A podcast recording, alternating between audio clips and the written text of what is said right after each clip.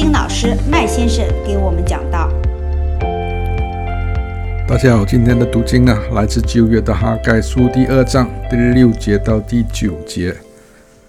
大军之耶和华如此说：过不多时，我必再一次震动诸天、大地、沧海与旱地。我必震动列国，列国所羡慕的也必到来。我就使这殿满了荣耀。这是大军的耶和华说的。大军之耶和华说：银子是我的，金子也是我的。大军之耶和华说：这后来之殿的荣耀必大过先前的荣耀。在这地方，我必赐平安。这是大军之耶和华说的。啊，这里说的大军呢，是指耶和华的军队，也就是说天兵，或者是作战的天使。我们上帝耶和华有亿亿万万的军队，每天都在属灵世界里为我们作战。耶和华呢，就是这个军队的首领。那上帝说，他要震动整个世界，然后让这个神殿充满了他的荣耀。这里所说的这个神殿，是指当时以色列的所罗门神殿。所罗门国王的朝代呢，是以色列历史里最辉煌的一个时代。当年所罗门造的这个神殿呢，用的是非常高级的材料，包括非常昂贵的木材，还有金子和银子去装饰这个整个神殿。但我们要知道，上帝的荣耀呢，不仅是金子和银子和装修，上帝的荣耀的显现呢，是当所罗门建造的圣殿完成以后，所罗门当时举行一个非常庞大的祭礼。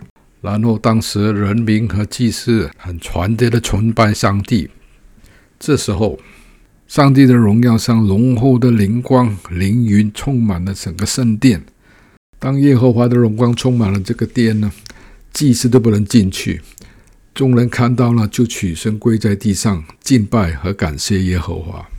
那后来，以色列因为离弃了上帝的教导呢，就落在敌人的手中。当巴比伦来攻击以色列时，他们就毁坏了这个神殿，还把殿里的镜子和银子撬出来带回去他们的国家。那上帝说，他会再一次的让这神殿再荣耀起来。然后后来的荣耀呢，必须大过先前的荣耀。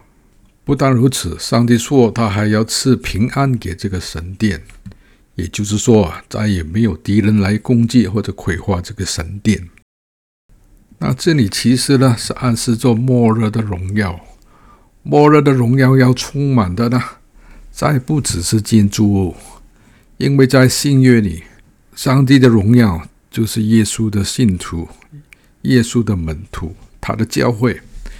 保罗说，信徒就是神的圣所、圣灵的住所。哥林多前书第六章十九节说：“岂不知你们的身体就是圣灵的殿吗？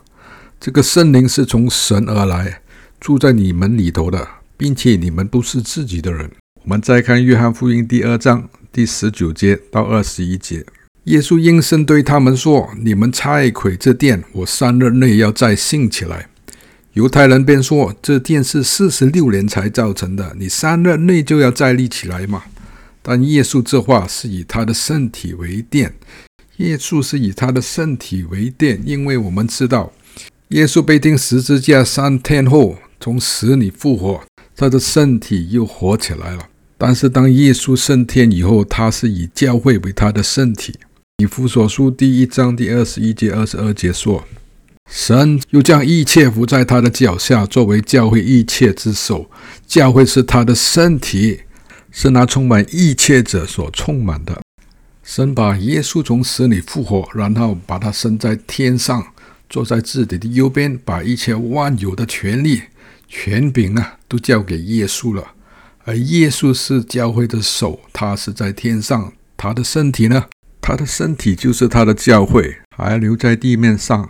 耶稣在地面上的所有权柄呢，是以他的教会来执行。好，我们看使徒保罗的故事。都保罗原来名叫扫罗，他原来呢是个专门迫害基督徒的一个恐怖分子，他专门去抓基督徒，把他们关起来。那有一次，扫罗往大马士革去拿指令抓基督徒的时候呢，路途中天上来了一个灵光，把他打在地上。扫罗看不见东西，但是呢，他听见主的声音跟他说：“我扫罗，你为什么逼害我？”保罗说：“主呀，你是谁？”主就说：“我就是你所逼害的耶稣。你用脚踢刺是难的。”我们注意到耶稣没有跟保罗说：“你为什么老逼害我的教会？”因为教会就是他的身体，所以耶稣就说：“你为什么逼害我？”那保罗有没有跟耶稣说：“我没有逼害你啊，我只是逼害你的教会。”因为他已经了解，教会就是耶稣的身体，耶稣就是教会的头。哥林多前书第三章第十六、十七节：“岂不知你们是神的殿，神的灵住在你们里头吗？若有人污秽神的殿，神必要毁坏那人，因为神的殿是圣的，这殿就是你们。耶稣的信徒就是神殿，就是圣所，就是圣灵住的地方。在更多前书第六章说，身体不是为人乱，乃是为主，主也是为圣体。第十五节说，岂不知你们的身体是基督的肢体吗？我可以将基督的肢体作为妓女的肢体吗？神断乎不许，或者说是万万不能的。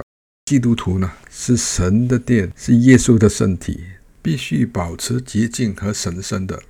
这里指的神殿，不是众信徒，是个人信徒。每个基督徒呢，都是神的神殿。神要荣耀的神殿，就是你，就是我。要充满的就是每一个基督徒。那有人问：这个荣耀到底有多荣耀呢？除了所罗门神殿那个例子呢，我们可以看到我们的耶稣曾经有一个非凡的显现。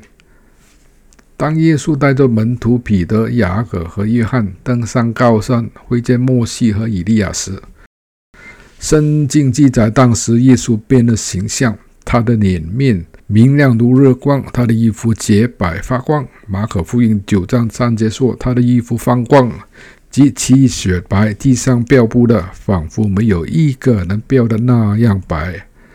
耶稣显现的荣耀比摩西显现的荣耀多了。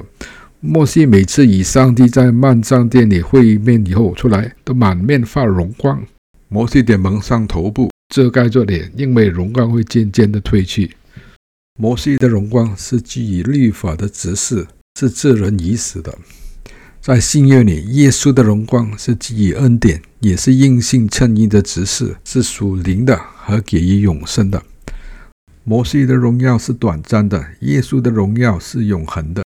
哥林多后书第三章说：“若是定罪的执事有荣光，那衬衣的直视荣光就越发大了。”那从前有荣光的，印这极大的荣光，就不算的有荣光了。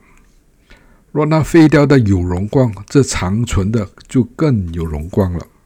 末日信徒的荣光将如同耶稣的荣光。